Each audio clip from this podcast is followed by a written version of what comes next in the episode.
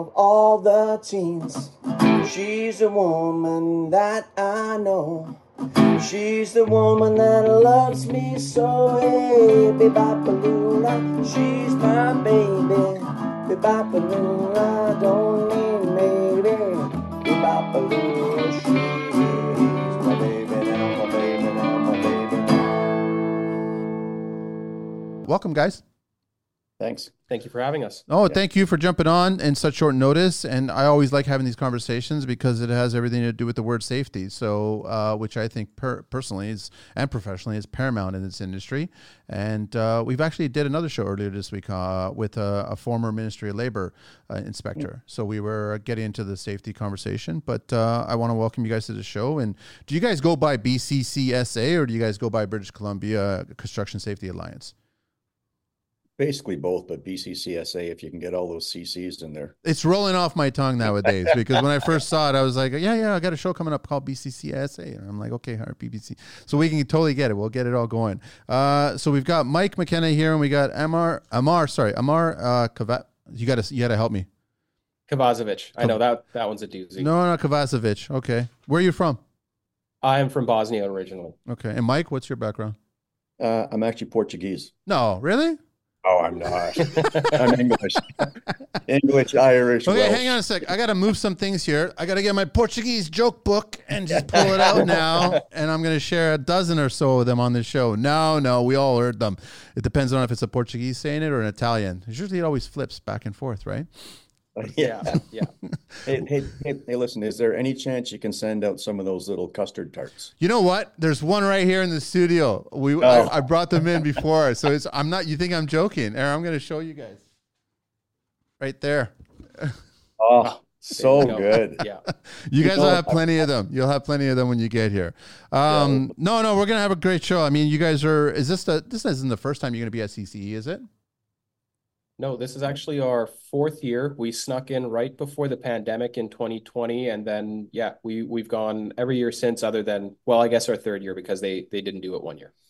That's right. Yeah, they went, I guess, online as uh, the rest of the world was doing it. But yeah, no, no. I think uh, I'm hearing exciting things about this year, this show, and and I'm excited about uh, the turnout. I think it's going to be a huge turnout, and I was really grateful to get partnered with CCE and get us there. So we're going to be doing live shows that we're letting everybody know. And I think we actually chose a time for you guys. Uh, for you, well, there's a few things that I want to share. Right. First of all, you guys are at booth number one eight seven eight in Hall One. And then you guys have a, um, a speaking session happening on Wednesday, February 14th at 1.30 in room B. Um, and then you guys, uh, correct me if I'm wrong because I don't have that information on me, but you guys are going to be live on with our show on the first day, isn't it? I think at 10 a.m. Is it? Yeah, that's right. Yeah. Oh, I was taking a guess on that. Okay, cool. So at 10 a.m. So you guys will be there, which we're going to continue the conversation, which is great. But uh, that's what I just want to let everybody know. But also, your own information to get a hold of you guys is www.bccsa.ca. And then uh, the phone number. Do you guys want to do the 877 number? Do you guys want to do uh, the 604 number? 877. Yeah, we'll do that. Yeah. Yeah, the one eight seven seven eight six zero three six seven five. Um, and then is there any other information? I know that we also talked about uh, CCPO, right? Yeah, so the CCPO program, that's what we're going to be presenting about at our session. So CCPO has its own website as well, and it's just ccpo.ca. Perfect. Uh, where do you guys want to begin? What's your background? Like, I mean, the, the construction. Why you guys get into? Obviously, it's Mike's first week. He just, you know, got a little bit gray from his first week on being on construction site, and yeah, and yours is probably the first day. But no, I mean, I want to. I always like getting an idea of uh, where the construction connection begins, and then how we get to this point where we start talking about uh, BCCSA, right? You want to start? Sure. Yeah, I'll start. So my uh my experience in construction didn't start in construction safety. I think like a lot of young men, my first exposure to the workforce at all was in construction. So uh, you know, I started working in demolition back when I was in grade 11 or 12, uh, doing some odd jobs. And then after that, I got into the overhead door and gate world. So I was installing everything from residential garage doors to the big commercial ones on commercial sites uh, while I was getting my degree in political science, which has nothing to do with construction safety. Um, and really, my exposure to construction safety was the lack thereof when I was in industry. You know, one of the first things I remember was going to a construction demo site and the electrical not being cut off and hitting a wire and going, whoops, that's live, right? And here I'm I'm an 18 year old. I don't know any better. I've been told to do a job. I'm not going to say no. Yeah. And you know, next thing you know, I'm almost electrocuted. After that, it was, you know, my first exposure to a construction safety professional is we were on a site uh, doing the overhead door installations, and a beam came down and narrowly missed myself and my coworker maybe by a foot. Right? It was something propping wow. up the broken door. It came off and you know, it was the CSO calling us afterwards, just doing an investigation, saying, "What happened? Can you tell me a little bit about it?" It was what we now, what I now know, is called a near miss. And uh, you know, I remember that incident and thinking, "That's that's really interesting that they do this." It was a larger company that we were at, and I'd never seen that before. You know, somebody actually going, "Something went wrong. Can you tell me about it?" We thought we were in trouble, right? They just wanted this for their own purposes so they could do better, but we're we're trying to diffuse and go, "Oh, nothing happened. Nothing happened." They're like, "No, no, no, you're good. Just tell us what happened. Nobody's going to get in trouble." we just don't want this to happen again. So um, that's, you know, as far as the industry itself, that's sort of my exposure to it. And then, you know, one thing leading to another, I, I ended up uh, at the BCCSA through a combination of my skills in industry and then my formal education. So that lands me here now. Are we not as tradespeople instinctively always doing that. Like, I mean, I've been on site when I first got on there, and I sometimes see the younger people getting on site, and something bad happens, and they want to reserve sharing that they had a hand in it you know what I mean? And and I don't think that's the right way to go. I think that that stigma we want to change. And and like organizations with yourselves and other people across the country, we're helping with that change. But I don't think it's moving fast enough. Like I think there's still that instinct fear factor of like nothing happened. I'm good. It's a bump. It's a bruise. Move on. Let's keep on working because I don't want to lose my job or I don't want to get reprimanded or I don't want to be written up or what have you. Right.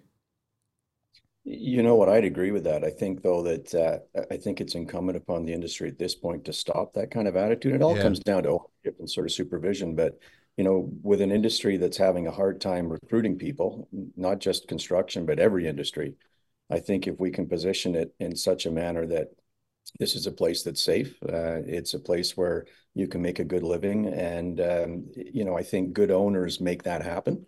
And uh, particularly for young people, like Ammar's just described, the fact that he had an, an owner who was willing to have that conversation, I think is a step in the right direction for us all.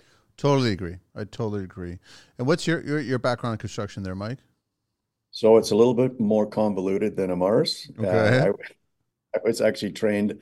I was trained trained as a you know occupational therapist, and so I worked at WorkSafe BC as a therapist treating injured workers. Oh. Uh, did that for about five or six years, and then uh, bought into a private rehab company that specialized in treating rehab, treating workers who've been injured on on uh, site. And um, through that kind of connection, I became involved with the construction sector. WorkSafe BC. They needed someone to liaise with the construction sector. Yep. And that's where I kind of made my entry point. And what I've always liked about the industry is it's kind of a can-do industry. Um, they're not they're not afraid to um, um, invest uh, if there's an ROI, and uh, I think that's been very helpful for me in the sense that I love the fact that that I don't know if I can swear on this, but people totally just want to get shit. Yeah, so like people just want to get shit done, and they you know whatever it takes to make that happen um, was really attractive to me. And so I'm like every other guy in the country. Probably I've got my weekend projects and building decks and trying to fix roofs and that sort of thing, but um, then this job became available 13 years ago now, and uh, it was just a good fit. I wanted to be connected with, with this particular industry, and the knowledge of rehab and how the compensation system works seems to have been kind of a nice marriage of previous kind of skill skill sets.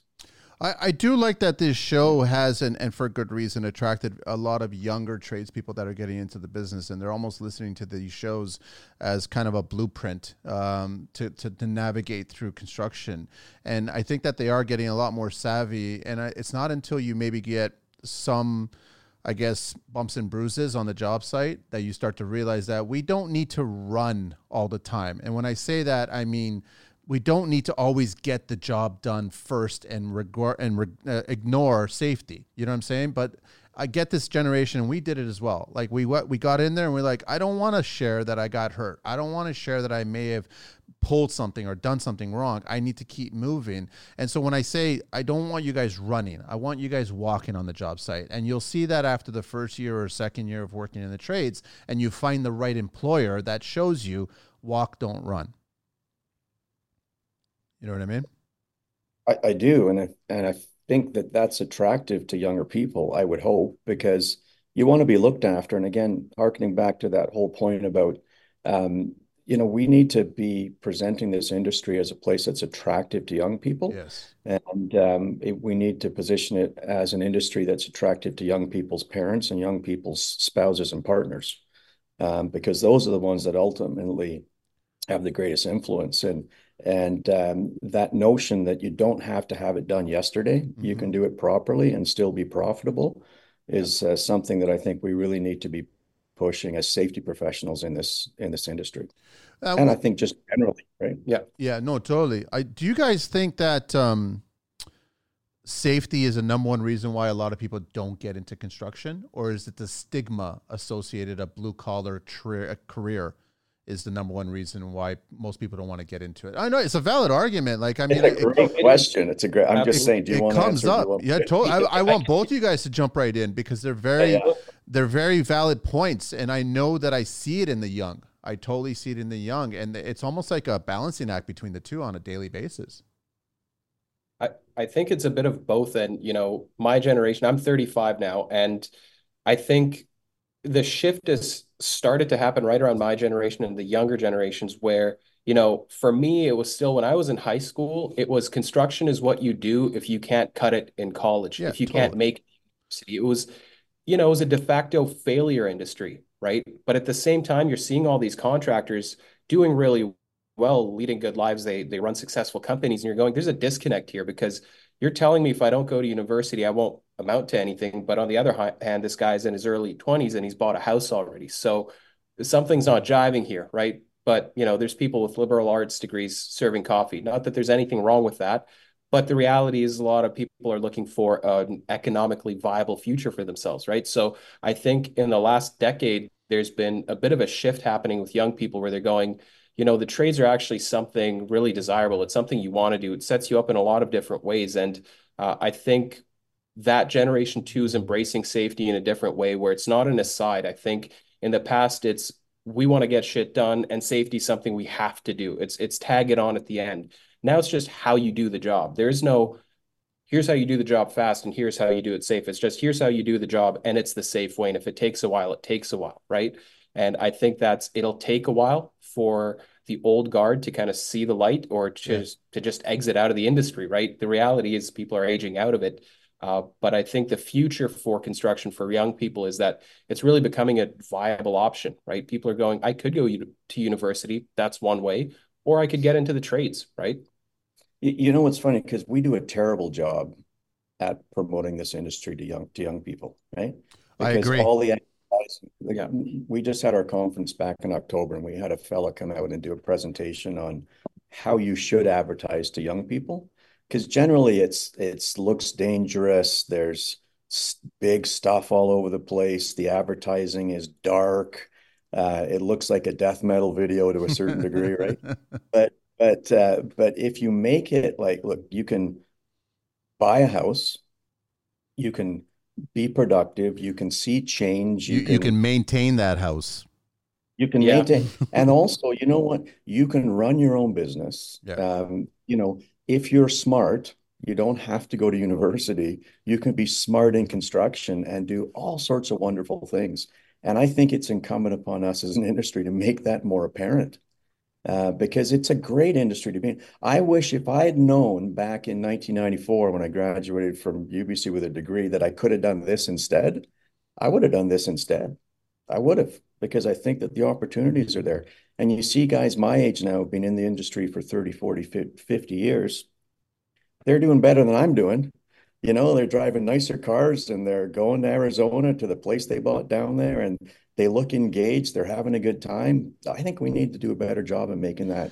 I um, totally agree, gentlemen. I mean, I, and I just read somewhere recently that um, the the feeling that one gets, uh, it's almost like a dopamine hit when we built, And I see it when I see tradespeople having a slow week or a slow season or slow something and they're not building.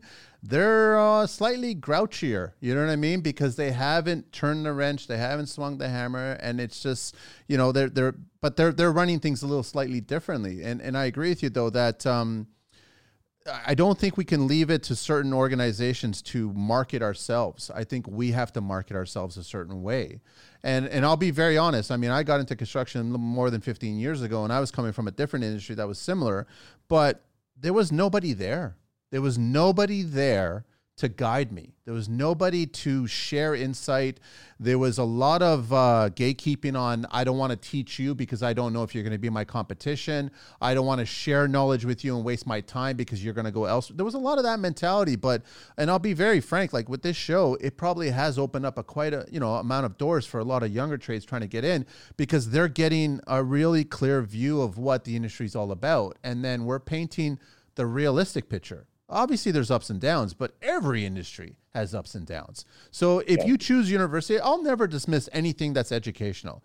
Like you can go to university, you can get engineering degrees, you can get drafting, architecture, designing. You you'll eventually lead if your passion is and your your mindset. You'll eventually get on the job site. You'll just eventually get to that point. And I think that the more people you could raise your hand to and ask a question and then they'll answer you. You and, and also understand, and we've shared this. There are some bad apples, but there's bad apples in every industry.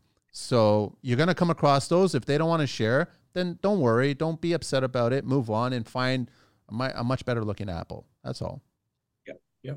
Well said. Because I think that you're right. It, the, the the challenges we have in construction are the same challenges every industry has. You're going to have people who don't want to work with you, don't want to share with you um, are not good people to be around. That's life, right? But this industry, we again, we need to do a better job of, of yeah. kind of highlighting that. I but think. I do want to talk about safety because, in the same respect that I was trying to raise my hand and ask a lot of questions about how to be a better builder and learn tricks and trade tips and all this other stuff nobody was telling me to put muffs on. Nobody was telling me to put a respirator on. Nobody was like, uh, uh the go to was lid and boots tie your boots and put your lid on. That was the extent of it. It was never a conversation about gloves regarding handling certain chemicals that are corrosive, certain materials that are corrosive. Like my biggest thing when I look back on it, the drywallers inhaling just airborne dust. Like I know in, in the last 10 years, we've seen a big push on silica dust, and the concrete industry has done a really good job about that. But when I start speaking to drywallers and I start speaking about drywall composition and gypsum uh, composition, it's worse. It's worse than silica dust when it comes to it. It's like so we have to be aware of that. So it wasn't until my later years that I saw younger trades on site and I would go up to them, goggles, lid, boots, gloves, respirator, get a new respirator. If that N95 is not doing well, grab another one. Like always have that on site. And I think it takes us as the generation that's ahead of them to let them know I'm keeping an eye on you because you need to still be a healthy, vibrant, el- older person when you get out of this industry and want to teach other people, right? Are you guys seeing a shift? I really hope that well, I am seeing a, a shift. Like I really want to hear that we are seeing a shift on that. More and more of us are sharing the knowledge, saying that put on these safety elements. We need these details on you guys. Yeah. Yeah. Yeah. I mean, I would say yes. And I, I think, again, incumbent upon us as people in the safety side of this business is you've got to make it practical and you've got to make it simple. So our tagline here is making safety simpler, not simple, but simpler. And um, I, I, think that that married with the fact that we need to be attracting people to this industry and we attract people by uh, making sure that those folks who are going to be us in 15 years are well looked after and feel like it's an industry that's worthy of their time and worthy of their presence. But, you know, if you harken back to even silica, what we did here in British Columbia, where the regulation got a bit more stringent about a decade ago, we developed a silica tool. And the silica tool allows contractors in real time to put in the, the variables of the site that they're working on, and it spits out an exposure control plan at the end that's wow. actually acceptable to our regulator. Okay. And did it in conjunction with the regulator. So we made a, a significant exposure simple for the contractor, the average contractor to actually deal with. We've got 52,000 construction companies who are members of the BCCSA. Every construction company in the province is a member of ours, and they employ about 250,000 workers. And so, but they have about, I don't know, maybe 90 prevention officers who are out there uh, visiting sites across the province. How many sites realistically get visited? So if you can provide something that's simple to access, that the average contractor who may never get a visit can say, okay, now I can, you know, now I can accommodate this. And, you know, Ammar and I talk about this frequently, but so of the 52,000 contractors, 97% have 20 or less workers, 95% have 10 or less workers, and 92% have five or less workers. So this is an industry of sub-trades and, and contractors. 6,000 companies register with WorkSafe BC in the construction sector here, uh, you know, uh, sort of on an you know annual basis. 6,000 deregister. So you've got a lot of people who are good on the tools, and they want to be successful but they're uh, they're they're doing the job they're on. They're chasing the next job. At home, probably the wife who's actually doing the books or some family member. They're driving kids to soccer, to hockey, and they're also trying to manage a business. So I've never met I've never met a contractor who said that they set out in the morning to hurt somebody. No, ever. again, to use that term again, it's incumbent upon us as the association that represents this industry to make sure that there are tools, programs, individuals who can help them be safe in the simplest way possible. Yeah.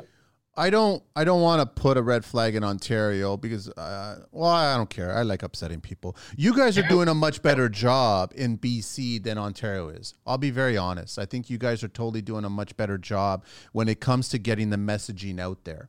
And that's the biggest hurdle. I don't think the messaging in Ontario is cool enough to be discussed yet on job sites. And I think I, I love that that that approach of yours, uh, making the message simpler, because that's what we really need. Are you guys seeing the younger trades embracing safety a lot better than the old dogs did or are currently? I think it depends on yeah. which old dog you're talking to. True. Like, true. Like, so we've got a board of directors of 17 and they're all senior decision makers and we're very intentional about that. We don't want safety people no offense to the safety people out there but we want the money at the um, around the table. Yeah. And a lot of those guys are old dogs and you know the fact that they're giving voluntarily of, of their time to sit around our table is a good thing. But we've also got a lot of young people who are much more um, kind of attuned to social media. They're more like ammar than i am and so I don't know that you can cut it down divisional lines like that or sort of age lines like that, but I do think that safety. So, for example, over 21 years that the association has been kind of in place, and I'm not saying it's all us, but just to give an example of how safety has changed, the size of the industry has doubled. So we have twice as many workers than we did in 2004, yep. 2001, but the injury rate has been cut in half. That's pretty impressive, That's right? Very impressive people. Yeah. So you and you you assume with more people on site, you have more risk. Yeah. Because you just got more, you got a lot more to manage, right? But yet the injury rate has been half. So I think the old dogs have kind of recognized the importance of this, and the new dogs or the pups yeah. are, yeah. are uh, certainly embracing it and seeing the value in it because it's been modeled to them, right? So, guys, why does it always take an injury for us to take action? Wow. Well, to, to use a, I think a cliche at this point in the safety world, it's safety regulation is written in blood. It's people don't take notice until they really they they see the result of what happens. But I think that shift in perspective here is it's actually helpful in that regard because what you know, to go back to that initial example I had about what was a near miss, near misses are actually where you get all your data that could drive your regulations to to do preventable safety, right? To to kind of prevent these things from happening. And I think because we have this kind of shift in the uh, thinking around safety in the industry, people are taking more of that preventative approach. And it, it's not to say that we're not still seeing incidents happening, and then that being, you know, the the sort of starting point for a regulation. But I think more and more we are seeing industry come forward and say, here's a trend that we're seeing. Here's something that's happening out there that's beginning to become an issue, and we should do something about it, right? That's where you know we will probably talk about it at some point in this conversation where CCPO came from. Uh, it's where the silica tool that Mike mentioned came from. It's it's foreseeing an issue that's going to be on the horizon and saying we should do something about it before it becomes a bigger issue, right? And just to Ontario's credit, I will say the Ministry of Labor in Ontario has actually worked with us over the last year uh, with a group called the uh, Ontario Health Clinics, uh, Occupational Health Clinics for Ontario Workers, OHCOW. It's a bit of a bit of a mouthful of a of um, association name, but they've actually adopted the Silica tool for Ontario Amazing. as well. So they're going to okay. make that available for workers there. So it's moving in the right direction. And the good thing, you know, BC, you know, shameless plug here, we are a little bit of a leader in safety. WorkSafe BC tends to be kind of at the cutting edge of implementing new and more stringent regulations. But when they do, other provinces take notice and they tend to fall that way as well. And that's what we've seen with Ontario. So it's uh it's a domino effect. And you know, whether it starts here or in Ontario or in Nova Scotia, it doesn't really matter because no, it, it it safety is the same everywhere. I'll I'll steal a line from Mike here, which he he probably hates that I'm about to take one of his, but uh, the example is always. Well, we had an agreement. Like I was going to say. well, he's giving you credit. He's giving you credit, so you, it's yours. Well, it's I, yours. I, I've let the dog out. No, it's uh, well, it's the example of gravity, right? Gravity's the same everywhere, but fall protection regulations are different. Why yes. is that? Right? Yeah. You're going to fall off that ladder just the same in Nova Scotia as you are in BC. So why are why isn't there standardization on that regulation, right? I want to. You know, I, you know, sorry, but he brings up a good point because you, you know construction's a bit unique in the sense that contractors are moving over jurisdictional lines all the time. Yes, right? for sure. And one thing we like about uh, our kind of uh, paradigm or the lens that we look through all of our products is if it's good in BC, it should be good in Alberta, it should be good in Saskatchewan, it should be good in Ontario because one thing that drives contractors crazy is they have to recertify in each different jurisdiction. It does. And it makes sense to me. I mean, someone's making money, let's be frank, right? There's a lot of trainers out there who are making money, but we've always built things from the perspective that it should be good nationally. And it's not about us. We don't want our brand out there. We don't really care about that, frankly. We just want to make sure that we're improving safety outcomes because that's why we exist, right? It's that's, a very good it, point. If if you distill it down to the one reason that we were created is to decrease the injury rate in construction. That's it. And so, I don't know. I'd I'd love to uh for to get some insight from you guys regarding what is the average tradesperson nowadays what's the injuries like? What are we talking about here? And um, I mean, we don't have to get into too specifics of the numbers, and I definitely don't want to associate this with this question with the Portuguese or Italians and their feelings because I don't mm-hmm. want that to be a part of the injury. I wanted to just be strict. I know, just, but I, I'd like no joke. Uh, joking aside, I mean, like, what are we? Are we still dealing with um, like breathing problems? Are we still dealing with um, limbs injuries? Are we still dealing with hearing losses? Like, are, what are the top ones that are we seeing that we're still seeing in, in on the job site? Well, you want to take it? I'll, I'll do kind of just the the clinical part of it for WorkSafe BC. They have what's uh, called a high risk strategy that they come out with every year, where they have focus points, and those are really based on where the highest injury rates come from. I think this um, this year they've slightly changed their uh, their language around it uh, to focus around inspections, but we see the same things cropping up every year. It's uh, falls from heights, yeah. struck bys, which could mean you know struck by objects, flying vehicles, whatever. It's a little bit vague when we say struck by.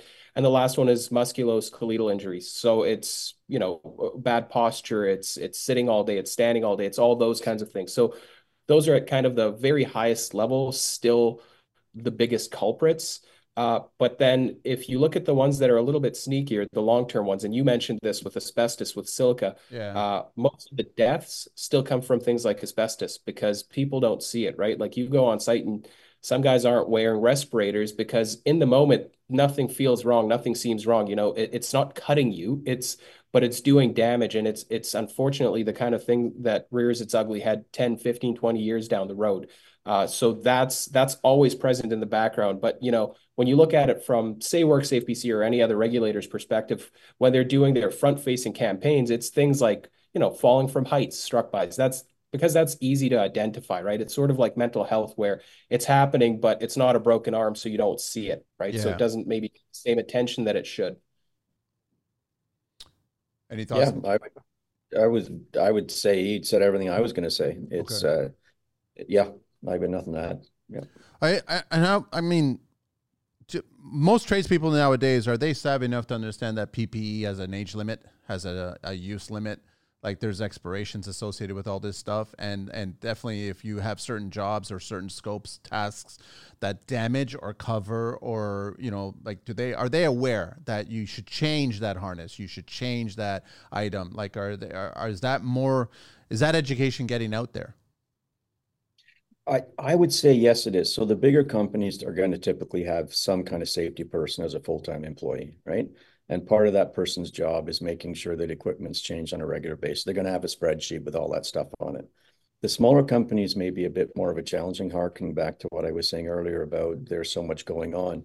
But I'll, I'll tell you just a bit of a plug for for the you know National Construction Safety Officer program that we have. So it's if you're a National Construction Safety Officer in BC or a National Construction Safety Officer in uh, Newfoundland. It, it's it's it's reciprocal across across the country. What I like about it is that you don't have to be a dedicated safety person to get it. So if you got a crew of five and you're a tile setter, you can have one of your one of your guys, one of your tradespeople, take the training, and it's it's, fall protection training, it's confined space training. Uh, there's a whole suite of courses that you have to take. You don't have to take it all at the same time, but at least for the smaller contractor who can't afford a full-time safety person, they've got someone on site who at least knows, yeah, we should probably be checking the expiry date on those respirators. You know, how long have you been wearing that respirator? And those boots don't look good. You know, like that. So I think again, trying to get to this notion of accepting reality as it is and making it simple for these guys to actually adhere. So, and, and again, you're going to have good and bad actors, but no, uh, totally. I think there are, there are tools in place to help um, you know, make those smaller contractors, uh, not make, but uh, provide the opportunity for them to be safer. Are you guys seeing technology and safety being a nice marriage in the industry? Because we're starting to see a lot of it start to come in now with Bluetooth enabled, you know, headsets and uh, hard hat integration, things like that, and just having maybe even monitors on ourselves. We're starting to see that there's certain airborne, like the, what you guys mentioned earlier. Is that is that a positive for the younger generation realizing that technology is helping us with safety?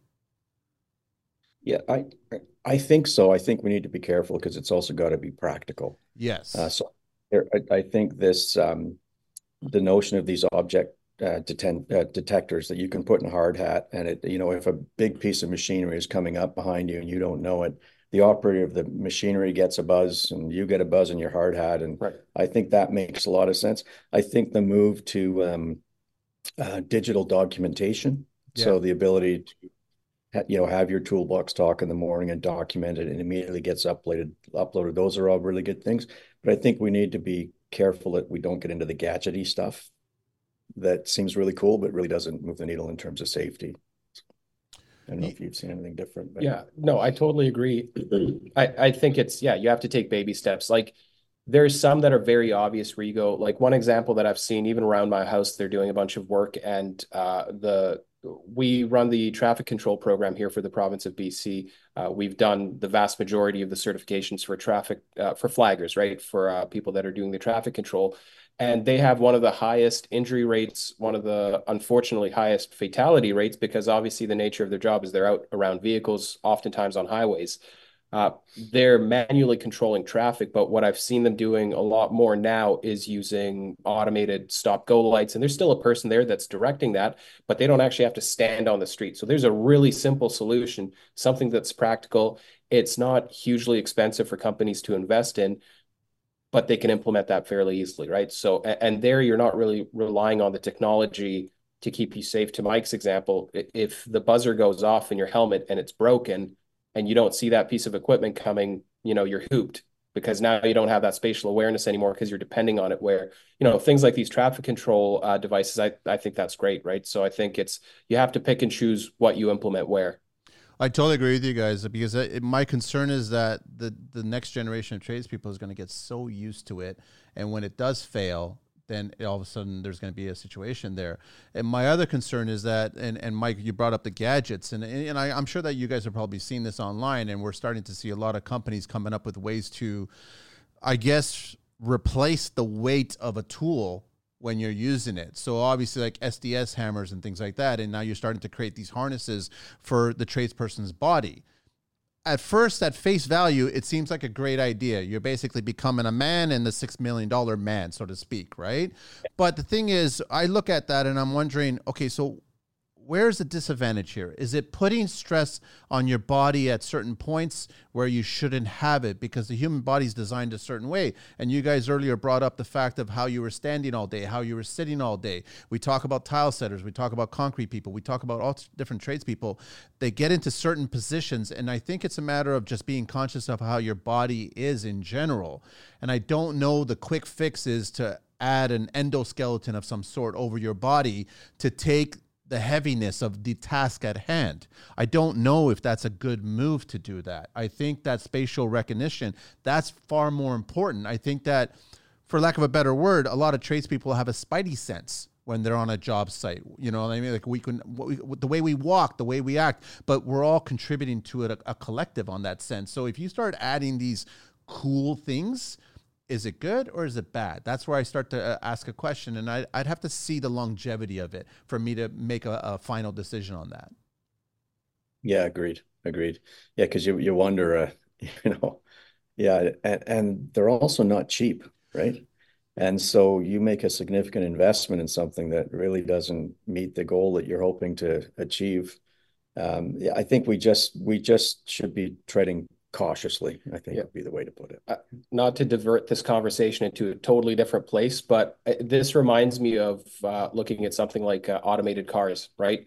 You've got tech people leading the charge because they're really good at making really good tech and they're looking at it from look at how innovative this is right but then it has all these other broader implications right like mm-hmm. you're very good tech people but are you very good traffic management people are you very good you know are you good at looking at the social implica- implications, things like that? So same thing in safety. If you've got people that are very good at creating tech, they might not actually be very good safety people or ergonomics people or things like that, right? Mm-hmm. So you're going, you, you've got to look to the right people to design the stuff, or at least involve the right people to go, you know, to your point, to say, what's the longevity of this thing? What's the long-term impact? Because it, it's nice and shiny and new right now, but where is it going to lead us?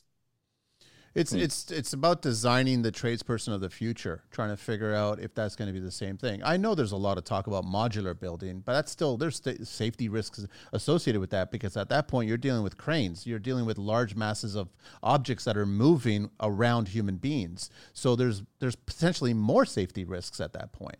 So we just have to be aware of not just dumping everything in there and thinking that this is a best solution for it.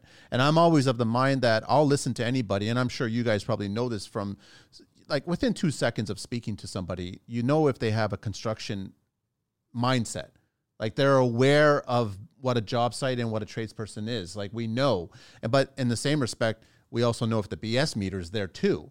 Like you can be stuck behind a computer, which is great, but at some point you need to be on that site. Not I want you to get hurt. I want you to understand what the tradesperson goes through. So yeah, you need yeah. to you need yeah. to understand what it is to be working in the dead of winter in cold, wet, rain, mud, and moving material. You need to be aware of, of that environment. And that's not a virtual, that's not a, go- a goggle virtual world that you can kind of capture. You have to be there, you have to experience that. 100%. Then you can 100%. come up with great solutions. And by all yeah. means, please come up with as many great solutions for that. But these yeah. are, I think, safety, and you guys are probably attest to this, it's really about communication like, I think the more we talk about it, the better we get at it. I would agree with that. And I think your point's really well taken, you know, because it's um like you have to understand the environment that you're inserting this stuff into, right? That's really, really important. And and you know, we often hear from contractors, you know, you know, Mike, the best way to to um to be safe is is to not work. And uh, I, I, well, you know, it's like, okay, yeah, yeah, I get it. I get it. But, uh, but I do think that we, you know, that again, that this exoskeleton stuff is really fascinating to me. Like, for instance, how do you uh, how do you ensure that that works in downtown Toronto in the middle of January? You know, is it battery powered? Is it pneumatic? I don't know, but those are all considerations. You know, how easy is it to move? Are you inserting more risk by getting rid of one risk but that simply dealing with the equipment and moving it around actually inserts more risk. So, yeah, I just think we need to be very careful. And also, maybe the fact is, I mean, the body wears out, right? There it comes does. a point. and you, you want it to. You want the body to tell you that there's something going on. You don't yes. want it to be masked, and and then all of a sudden you're not aware of it because then you could just be contributing to more problems associated with it. That's why I'm a little. It's cool on social media. Is it a yes for me? I don't know yet right? I, I still revert right back to the tradesperson and I'll get their boots on the ground mindset of what they're experiencing, right? Yeah. Agreed.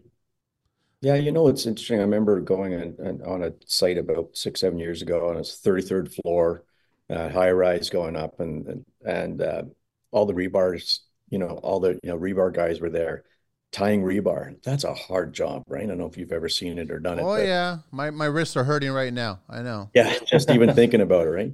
But uh, but they had this device that was an automatic rebar yep. tier, yep. and now, now the older guys can go faster than the device, and so they kind of poo-poo it. So I think that we also need to take into account, is the pace of construction actually reasonable? Because the faster you get it done, the more money you make, right? Yeah. And and uh, if you insert a tool, there's maintenance of that tool. But if it if it if it extends the life of the worker, because I remember talking to one guy and he was probably 29, 30, and he was in not great shape, right? back's bugging him, knees bugging him, doesn't know what he's going to do next year because this is all he knows.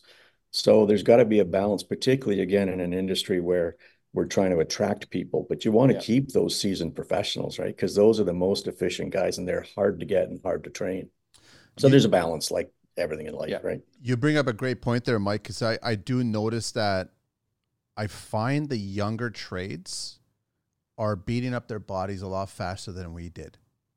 Really? And I really want to know why. I, I don't I like there I, I mean there's a list of trades that are I call the difficult trades. So you start getting into roofing, concrete, bricklaying, tile setting, framing, like the, the, the those difficult body infused trades, right? And I'm seeing that these younger trades are getting into their 30s and they're having problems that are, you know, probably they should be having in their 50s or even older.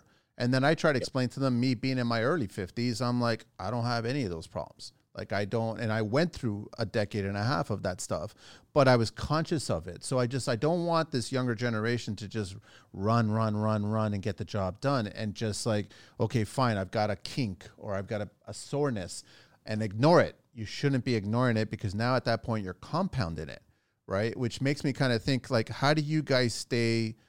current and trying to pay attention to the tradesperson and trying to figure out because safety is always an ever evolving uh, conversation. So how do you guys stay updated? I'm sure that you guys are in the field and you guys are speaking to tradespeople and you're getting feedback from them.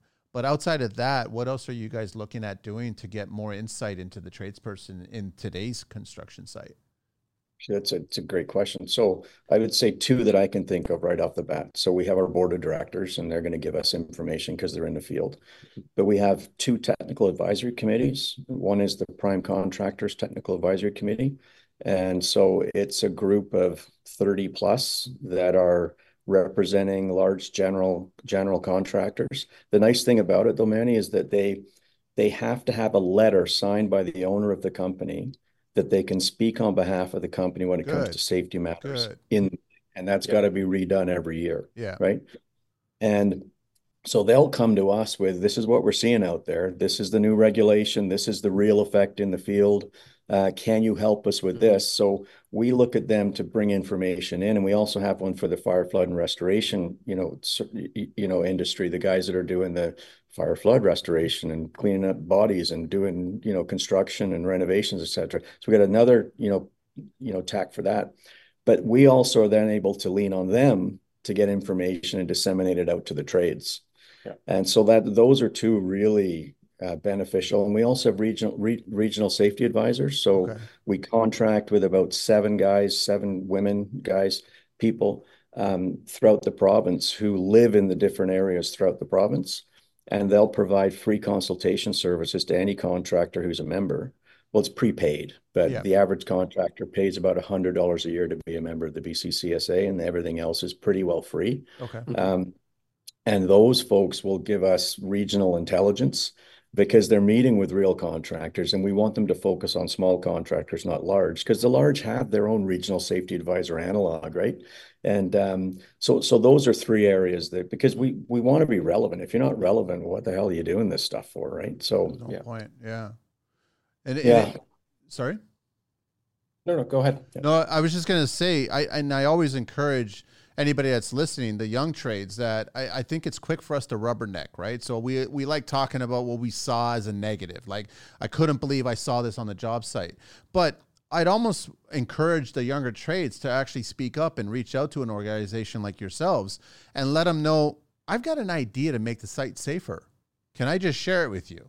Because I, I honestly believe boots on the ground, that young generation that's working the new jobs and, and dealing with the new material and the new scope and the more challenges, commercial, high rise, residential, they're the ones that are right there. They're the ones that are in the thick of things. And they're the ones that are going to have some great insight on how to make the site better and definitely a lot safer.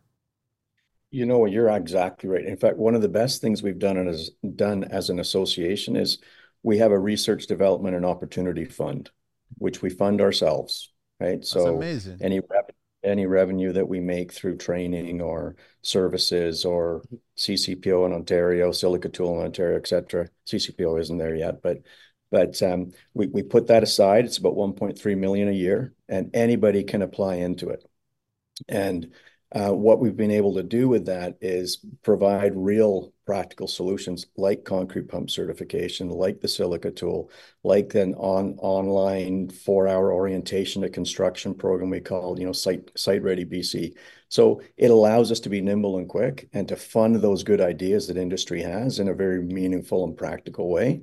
Because if you control the purse strings, you control the process. Of course. And we find that if you're going somewhere to a regulator, for example, and they're great out here, don't get me wrong, but um, when you're working with a regulator, there's a bit of an inefficiency quotient because there's committees that need to be met, that uh, need to be struck. There's individuals inside the regulatory environment that need to give the thumbs up to releasing the money. It's just not as it's not construction like, right? It's not Yeah. get or done kind of thing. Yeah. And so, so that's been really helpful for us as well in terms of making sure that we can deliver on some of those ideas that are coming to us from the industry. I was recently made aware on another show, uh, a concrete show that we did, that, and I don't think BC is allowing this anymore, that homeowners could actually operate pumps now. Is that the case now? Not in BC, though. I think BC is the only place that you can't do this now. Yeah, that's right. So in, in BC, we've actually, that's, you know, the effort we've put in over the last decade with CCPO has been exactly to prevent that kind of thing. I mean, first starting with, uh, with companies, because even there we've got, you know, up until a month ago, technically anybody could have bought, leased, rented a concrete pump in BC and used it anywhere. No training, That nothing. It's no sense. bizarre, right? Yeah, absolutely no sense to me. it made no sense to us. It made no sense to industry. I mean, people had to be more certified to run a forklift than to run a pump that could take out half a building, right? So it, it was bizarre to us. So now to hear that actually in other provinces homeowners can do it, that's that's frightening. and, and that's part of why we want to bring CCPO out of BC and into the rest of Canada, the United States for that matter. Uh, we built it as a on a national standard again to say concrete pumping is concrete pumping is concrete pumping. Yeah. Most of the equipment is from Europe and from Asia that people are using. They're using the same methods in Europe and Asia and in North America. And the subject matter experts we used to develop the program were from all over the place as well, because we're saying, well, look, we're all using the same stuff here, and you're all seeing the same issues out there. You know, it was contractors that came to us and they came to WorkSafe BC and what you know we always say is the most unprecedented thing we've ever seen, which is they asked for regulation. It's very rare that you'll get an industry coming to the regulator and saying, "Hey, you know what? We need some laws here." It's usually Yeah. play safe, fair, hands off. We don't want to see you, right? But they saw it and they just went, "Look, any Yahoo off the street can go grab a pump and hook it up and bring in a mixer truck, and suddenly they're pumping concrete." And the injuries, the fatalities, the property damage, it was catastrophic a lot of times. And they said, "Look, we got to do something about this, right?" And that that's where BC comes in. So, yeah, to hear that anyone, even homeowners, can do it elsewhere, that's again, it's frightening. And that and that's what we're working towards here is to is to stop that and ideally bring it to Ontario, bring it to the rest of Canada to to adopt that standard, right? It's And, and you dangerous. know, man, I- I just want to add on because he's almost nailed everything there. But the one thing that's really important to us, it's competency based, right? Like, Yes. It's not a training program. It's like you take your training from your employer, from a union, from a trade. Doesn't matter. It Doesn't matter how you got to us, but you have to, in real time on a real site, demonstrate you know what you're doing. So it's it's kind of like getting a driver's license, right? I mean, you can go to Young Drivers of Canada, or your you can get your dad to teach you. But uh, at the end of the day, you still have to pass the test, and it's based on your ability to do the work. And so that's one thing I really want to emphasize that we're not looking to expand into anybody's training market at all. We're just saying here's a here's an ISO certified, you know, third party verified competency assessment done by guys uh, who are, have been doing this for years and years and years. Um, all of our assessors were concrete pumpers. And I think that's really important because we just want to know that people are safe out there. And to Ammar's point, when things go wrong with a concrete pump, they really go wrong, right? I was They just gonna say that. Yeah, I- I- on the end of the tube getting whipped around like a like a you know pinata. I was just Um, yeah, I was just gonna say that that the training is important, but the training it primarily, in my opinion, the training is about how to handle a situation when it goes wrong. Because you won't know how to like if you if you've never done this training, you've never handled this, you never even the first time I actually had an opportunity to do it, and it was with a professional. I was like, let me just give it a shot there. I mean, it was intimidating. It was just extremely intimidating. The force, the, the volume, the strength. And I'm like, when I hear recently that homeowners are allowed to do this or any yahoos can do this, I'm like, this is not a this is not a good move, man. Because if something Well, goes wrong, at all, you know. And the other thing too is I like I think we undervalue the good concrete pumpers. oh, Like totally. easy job, right? These are like two million dollar plus machines pumping out 115,000 psi. They're basically weaponized concrete, right? And, and you know, here we make a big deal. They get a special hard hat that says CCPO certified on the side. You only get that hard hat if you've been competency assessed and you pass.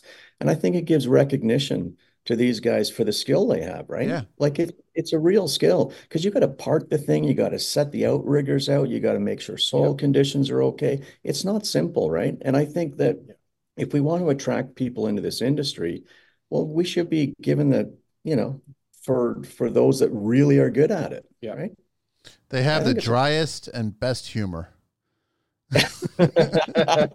I could never read them. I never want to play poker with them. Never, never. they're just, they're definitely on all the time. When they're on site, they're on. They are Yeah. on. They they know what the potential risks are. They know what's going on, and they know, and they want a successful day.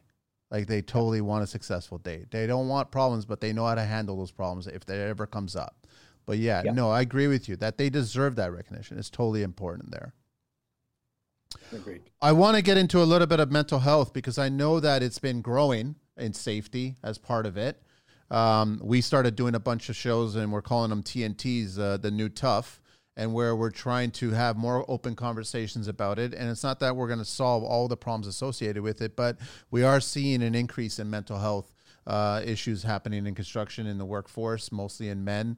Um, and I just want to get your thoughts on that, guys. Well, I, I can start it off, but I know Mike can speak a little bit better to this than I can. Uh, but we we've developed a lot of resources for mental health, and that really comes out of uh, you know a lot more recognition and um, you know understanding around mental health in the industry, but broadly more in society, right? I mean, mental health isn't something that's just come out of construction, No. but what we have seen is there's a disproportionate amount of folks that are struggling with mental health issues in construction.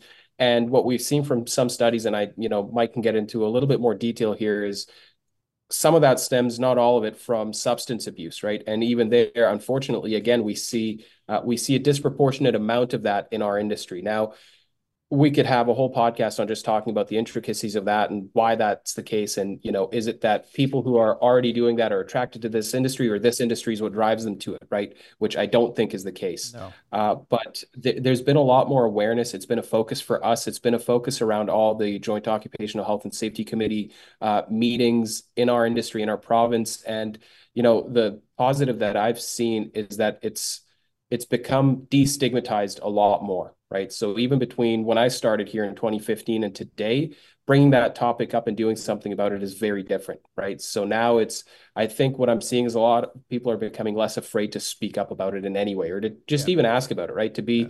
having a toolbox talk with their employer and saying, hey, how about next week we talk about mental health? Where, you know, 15 years ago, I feel like if you said that, they would have just looked at you like you're crazy. Like, what are you talking about? Like, if yeah. you need help, go get help or whatever, right? Like, why, why are you bringing this up at work?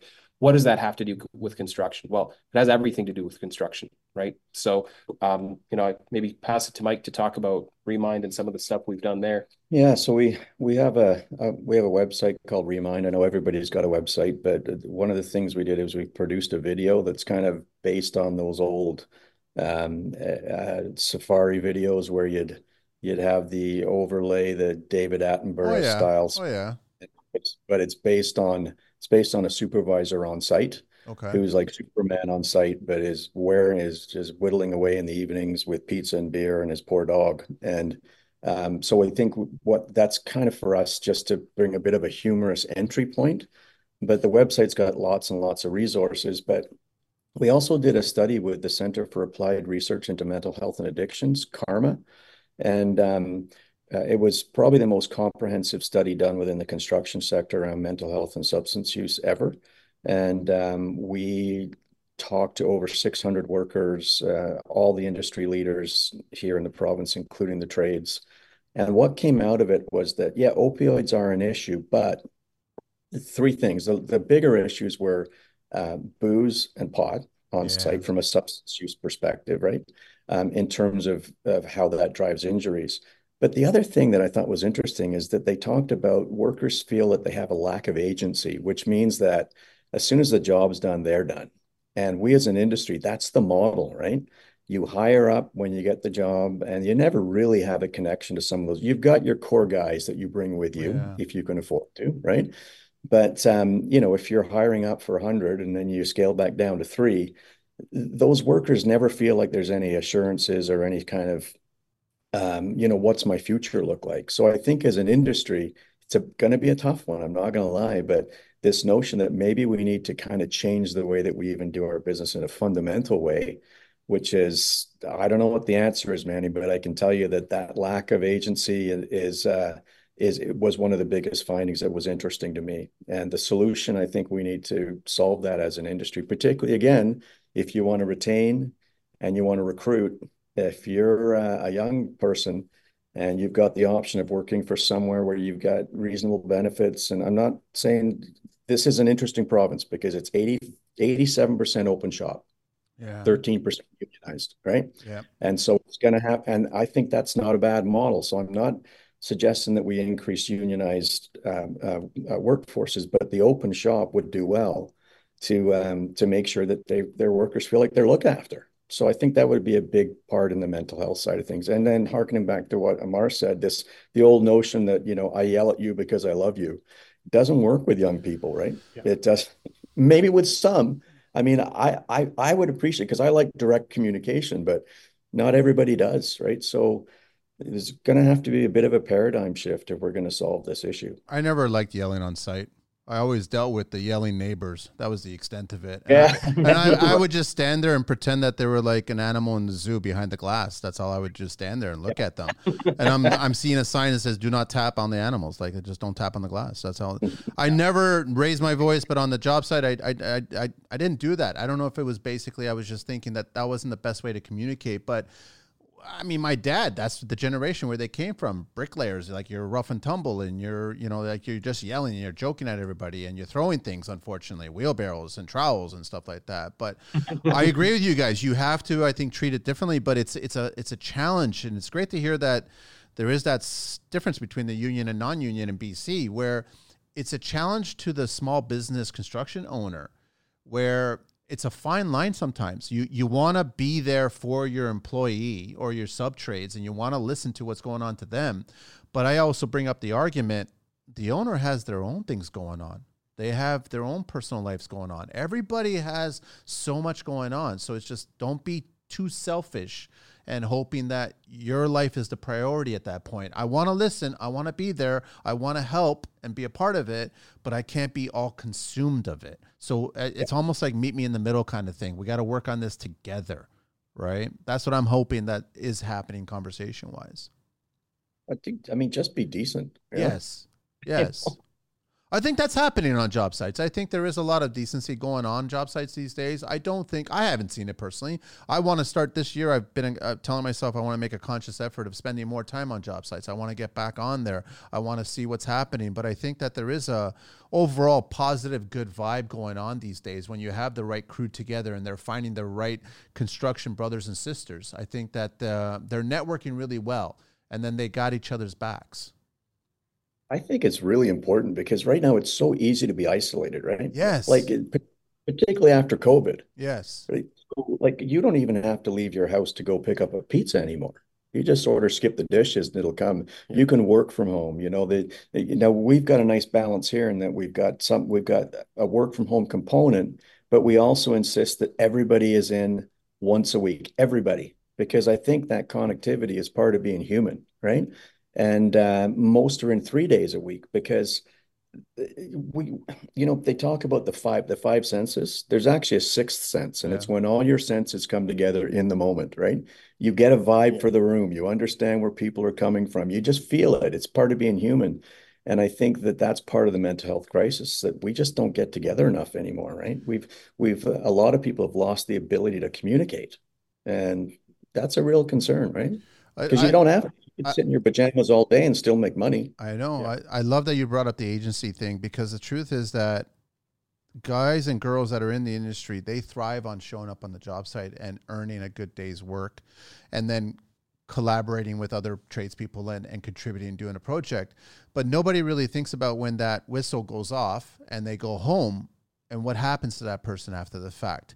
And I've been seeing a lot more people that have listened to this show have reached out to other people and they'll just do a quick text and they'll just say, listen, uh, everything good? All good? Everything's fine? Because we really don't know what happens into their lives after the job site. We don't know what they're going home to, if that's an empty room with a cat, with a dog, or whatever, and no more communication at that point. That takes a toll and that contributes to mental health, right? So we have to just be conscious of it. And it, there's no, there's no hard work involved in just sending a text and going, everything all good? Everything's all good? I just want to ask. Um, that's all. I'm not, I don't want to pry. I want to ask. That's all I want to do, right? Just kind of checking in, right? That's it. You know what? If you get a chance to watch that to watch that video, I would love to hear your hear. I'd love to hear your feedback. Oh, totally. I would check it out for sure. I'd totally check it out. You've yeah. just described the video. Yeah. the guy is he's right on site, but every night he's all by himself, right? And that's okay. is that the Remind? That's the Remind website? Yeah. And that's re-mind.ca. Yeah. Re-dash and the video.ca. Okay. The video is called the the Lone Hunter. Is it tied to YouTube? It's probably tied to YouTube. So you can it find is. it that way. That's good that you guys are doing that. That's, that's amazing. I love that you guys are doing that.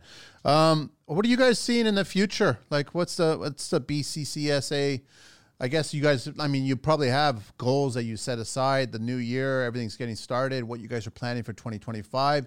It's great that we saw a very thriving construction industry in the last funny years that we've had, and it's still continuing now, and it's doing well. And I don't think there's a real sign that it's going to turn around. I think we're just continuing to grow and we're continuing to build, um, which is great. And I love seeing that. Uh, but what are you guys seeing goal wise and uh, strategies that you guys are moving forward?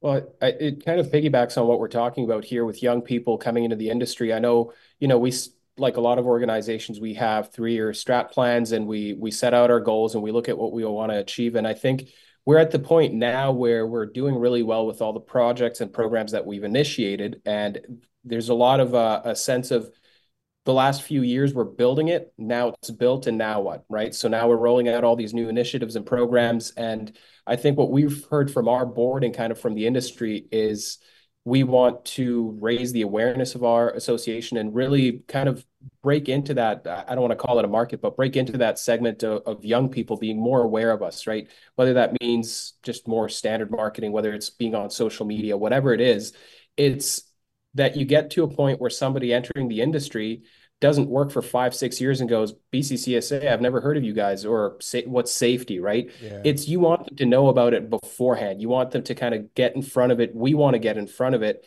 So I think, you know, as a, at a very high level, our goal really, I know it kind of, uh, it, it made our marketing director sweat because he looked at it at the end and went, this looks like it's all me. it, Yep. all of these action items is marketing at the end, but that's really what it is, right? I mean, you you've got to get in front of people because you could be shouting into the void with these amazing ideas and products and tools, but if nobody hears you, if nobody has access to it, then what good does it do, right? So really, I, I see the next few years as this shift towards okay, we're here now, let's bring everybody in. Yeah, I, I would say he's right. And, and, and I just add that um, getting like focusing on small contractors, right? That's the bulk of the industry. And so a lot of our services are designed for small contractors. Um, our regional safety advisors, for example, as I mentioned earlier, their focus is on helping those small contractors. Um, we have new tools. So WorkSafe BC shares all of their data with us. We have a data sharing agreement with them, and We've now got a we've got a service called EHS, which allows us to interrogate that data and spit it out in a form that's useful because it's just numbers, right? But you need to be able to kind of parse that out a little bit. Um, obviously, the number one thing that we do is drive down the injury rate, and we want to continue to sort of focus on that. But awareness is huge, and in fact, we've just hired another uh, another person here internally to help us with that. So um, kind of, you know, what resonates with young workers? Is it TikTok? Is it Instagram? Is it YouTube? Apparently, Facebook is a definite no. But uh, who knew? It is. They're just not letting you know. Don't worry, it is. okay. But uh, yeah, I think awareness is the big thing, and also relevance. Like we want to make sure that what we're producing is actually useful to the yeah. end user. Because if it's not, why the hell are we here, right? Yeah. I think it's important. There, there's two groups of people that I've seen come into the construction industry that have done really well for themselves, and that's uh, farmers and military. When I start mm-hmm. seeing our service people come into the construction industry and work, and then also farmers getting into the industry, they kind of have a sense. They almost take the safety like safety priority first. They get in mm. already understanding where are the the risks associated with my tasks at hand right? And I think that it's um if you ever come across whoever's listening and you come across somebody that has that kind of background, maybe shadow them. Just maybe pick their brain, ask them a question or two or whatever, and just be kind of associated with them and just uh, get a better understanding because they they they're doing really well when it comes to the safety component of it and understanding uh, processes. You know, and, and, and they still eventually get to the skill. I think that the younger generation is too quick to get to the skill and not quick enough to get to the safety first. I think that they should get to the safety and understand that and then get to the skill. Yeah, it's, that's interesting because those folks are all used to systems, right? Yes. Like there's a way that you farm, there's a way that you do that. Like you follow the procedures, right? And and I think that um, you know one thing that we like is the COR program here, the certificate of recognition program. Why I like it is because it uh, it's been proven scientifically to reduce injuries. So yeah. if you work for a COR certified construction company, um, as a worker, you've got a one in five better chance typically of not being injured at all. And uh, and what I like about it is for small contractors, because now to work on any provincially funded program here or project like the big pro bridge building, highway building, etc., uh, you have to be COR, COR certified. To work for BC Hydro, if, if it's a safety sensitive environment, you have to be COR, COR certified. So the big guys are already there, but yeah. the small guys, in order to bid, need to be certified now. And it, it's a smaller offering, but I think what it teaches some of these smaller guys is that systems really make a difference. They do. In terms of procurement, HR, hiring, equipment maintenance, all that stuff just makes you a better, more profitable company. So uh, again, the farmers and sort of military folks, they're used to systems. They're used to maintaining equipment. They're used to process yeah. and seeing the benefit of it. Right? Yeah. Did you say, Mike, that BC is getting a highway? Did I hear that correctly? You guys are... roads. Yeah. Oh, all right. I just want to make sure that I heard that correctly.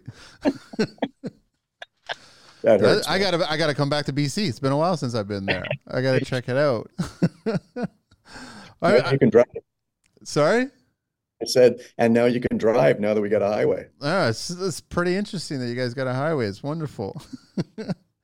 Um, and and it, it's it's interesting. It's uh, I, I I love that you guys are looking at promoting this um to the end user, which is the the new trace person. I think that's incredibly important because they. Um, I, I think the problem with safety for the most part is that they'll click Google and search it, and if they can't find it soon enough, they move on and go look at the tools.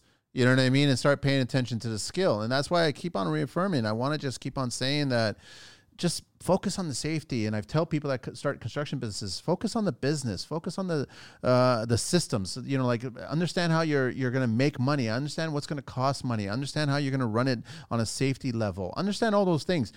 Getting to this, like we're all going to be football players on the field, and we're all going to be rock stars, and we'll pull that off when we're called to do it.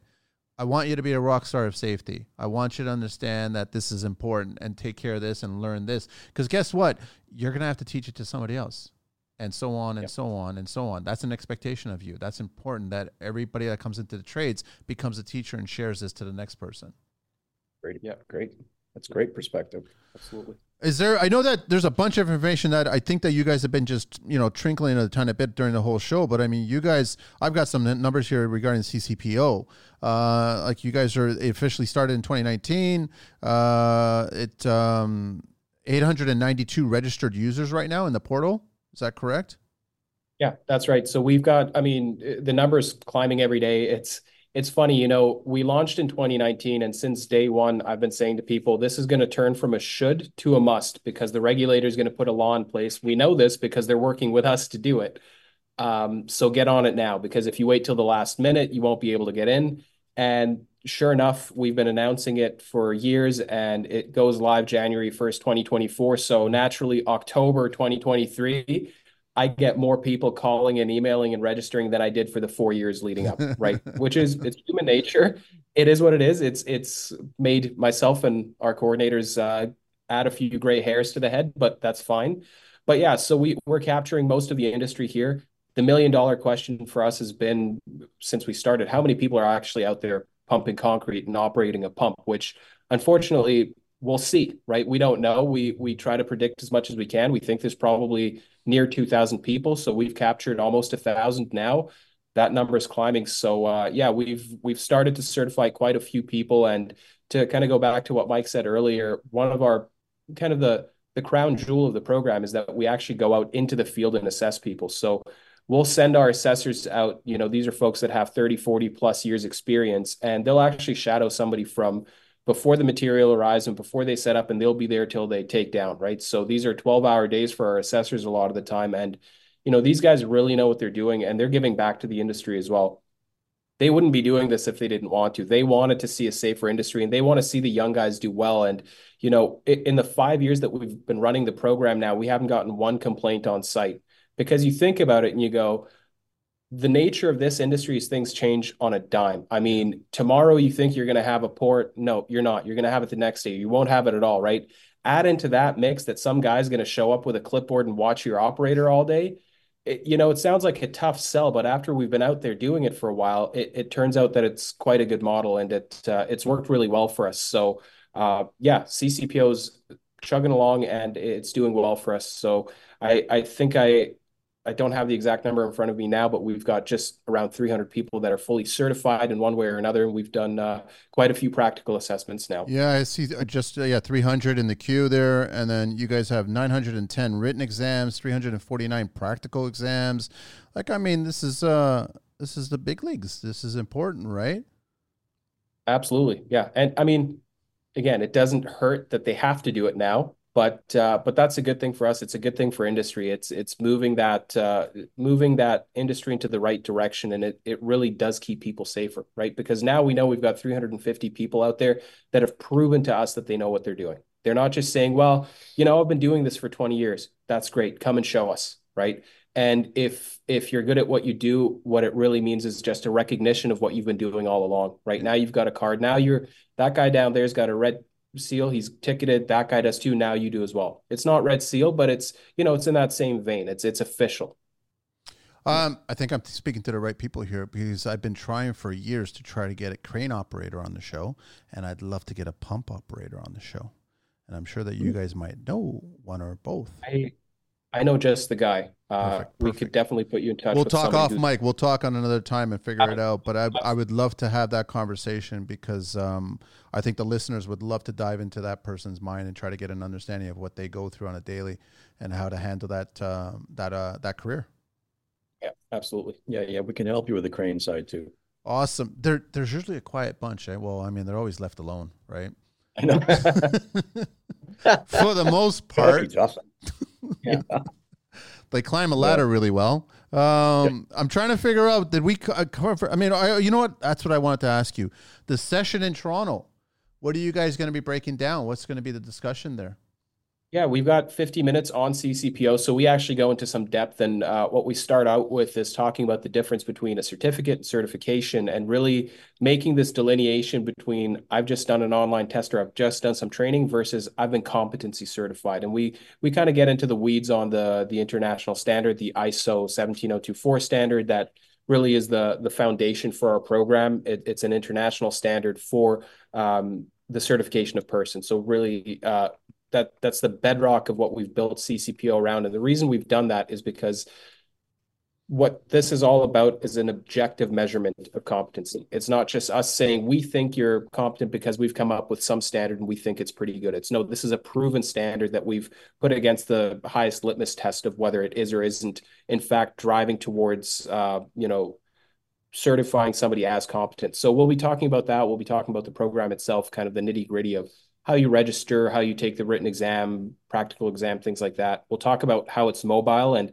the reason we're giving this presentation at CCE in Ontario is because we've been working with some partners in Ontario to hopefully adopt the program there, to bring it into the province. It's mobile. I mean, the reality is we could set up shop tomorrow if we wanted to, right? Everything except for the practical exam is done online. And then if you want to get practically assessed, we could send somebody out to you. So it, it's ready to go. I think industry is ready for it. What we're hearing is there's a lot of demand for it. You know, when we're at our booth uh, at CCE, most of the concrete pump operators that come up to us talk to us and go, wait, this isn't already here. And we go, no, that's what we're trying to do. That's why we're here. So that's a positive for us, right? The fact that they're going, we want this, we need this, and we're shocked it's not already here.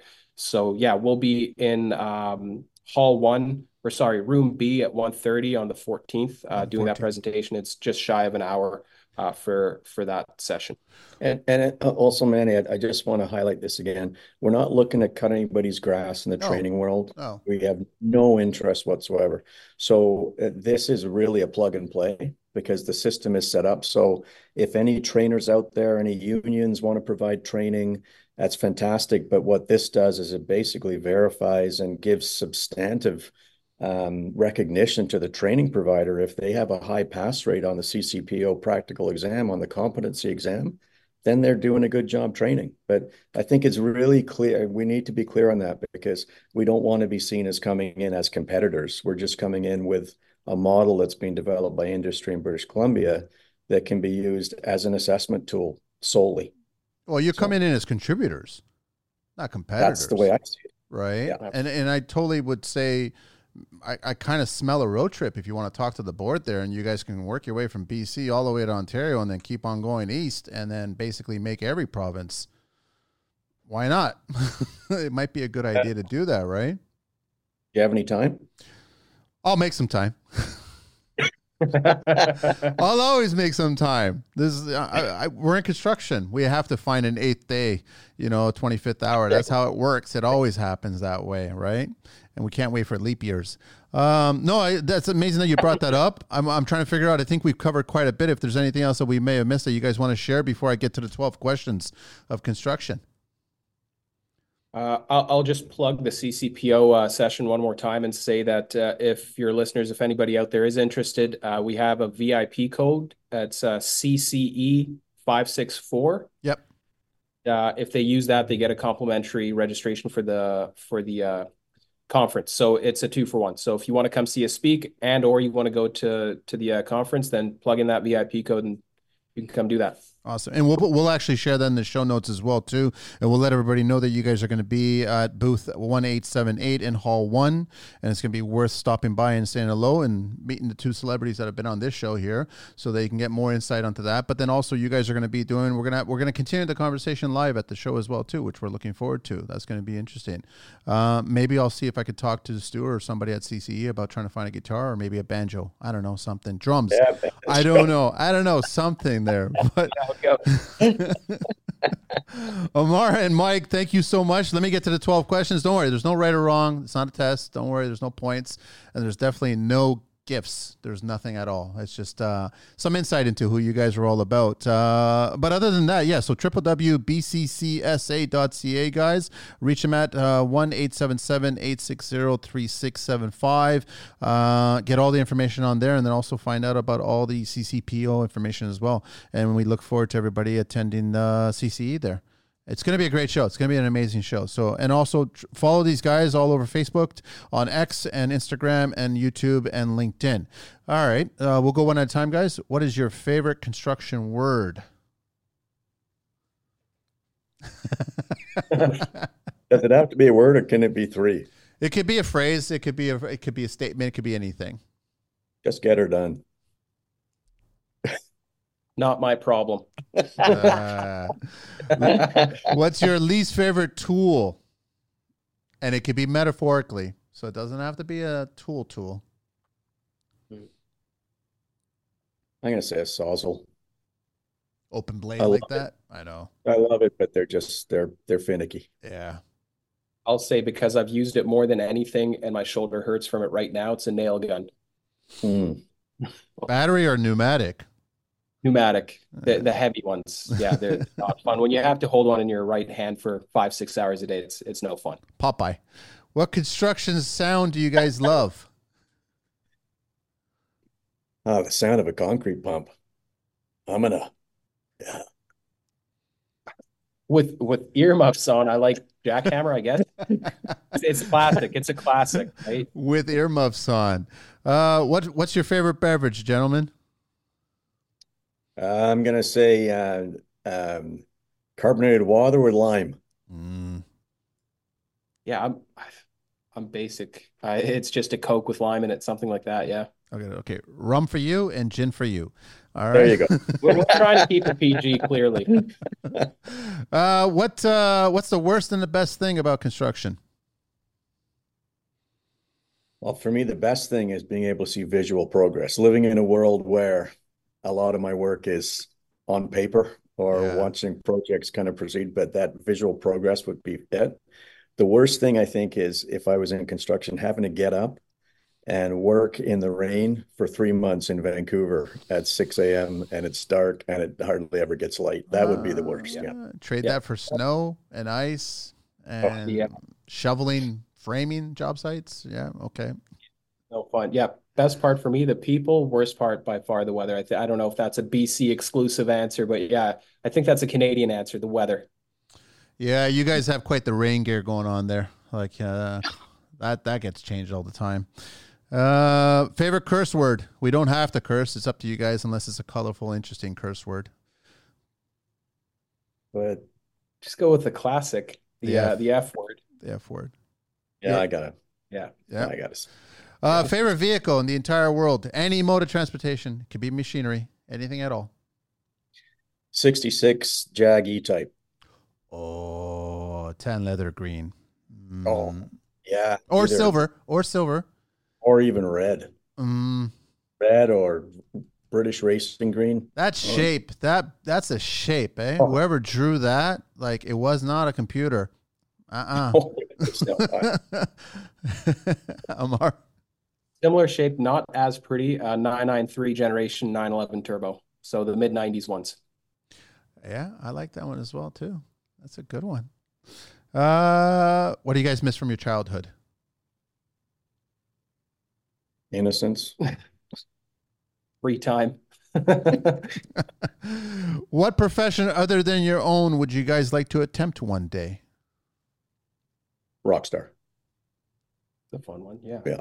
If that's a profession. It is a profession. A lot of vices. Yeah. I'm actually a huge car guy, so that last one was tough to answer. But I always wanted to design cars. Actually, that's what I wanted to go to school for. So if there's a universe where I could do that, I'd love to do that. Hmm, Still time, Ammar. Oh, so there's a question for you outside of this. Uh, what's a beautifully designed vehicle today, 2024 model?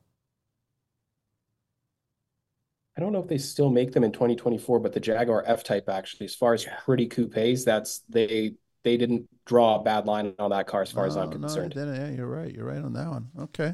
You I was know, just curious it's about funny that. because if, if I'm driving around and a car catches my eye, almost 80% it's a Jag. I don't know why. And I don't even know it's a Jag until I look and I go, hmm, they do a great job with design. And that F type is, well, that's a beautiful Do they car. still put the leaping Jaguar on the hood now, or is it just the face of the Jaguar on the new cars, on the new models? I don't think I've seen the leaping so. Jaguar. I think they do though. Oh no, that's right, because they've got the little I round I think it's just the instead of- face now. And I think maybe because people were stealing the leaping Jaguars. Too many Um, chains with Jaguars at the end. Yeah. what profession would you guys not like to do? Accountant. It's important though. It's important. No, it's very important, but I couldn't deal with that level of detail and numbers all day, every day. It would drive me crazy. A- after doing my own home renos, uh, drywaller.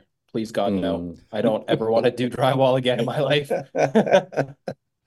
Uh, last That- question. Last question. If heaven exists, what would you guys like to hear God say when you arrive at those pearly gates? Well, I'm hopefully I'm going to be a hundred, and he says it's about time. Uh, all your favorite people are waiting for you. Nice.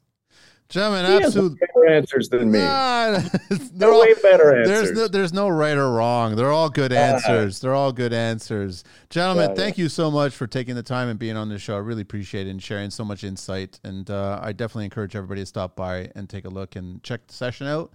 Check out the live show that's happening. We'll share those in the notes as well too. And then also check you check you guys out at the booth there and uh, have some interesting conversation with you guys. What's what size are you? I'm an XL. I'm an XL. Right. Unless you want me to do a little Christina Aguilera and give me a medium, and then I'll have a little bit of belly showing there. But I don't encourage it. I do not problem. encourage it, guys. I'm an XL. I'm totally cool. I would love to wear one. I'll sport it on future shows as well too. So you guys have been a blast. Honestly, I love having these great conversations, uh, these important conversations, and I I, do, I definitely encourage all tradespeople to start having more of these conversations and just get right into it because you guys are problem solving these things. We're a part of it. We're helping. We're contributing. But you guys, boots on the ground. You guys and girls, boots on the ground. You guys are problem solving this stuff. It's a really important stuff. So, thank you. I really appreciate it. So once again, one last time, their booth is going to be one eight seven eight Hall One, uh, uh, fourteen and fifteen at the Canadian Concrete Expo, and then their session is Wednesday, February fourteenth at 1.30 in Room B, and then use the uh, VIP code CCE 56 and then uh, the website is www.bccsa.ca. Thank you, gentlemen. Thanks. Excellent. done. Thank you. Thank you very Thanks much.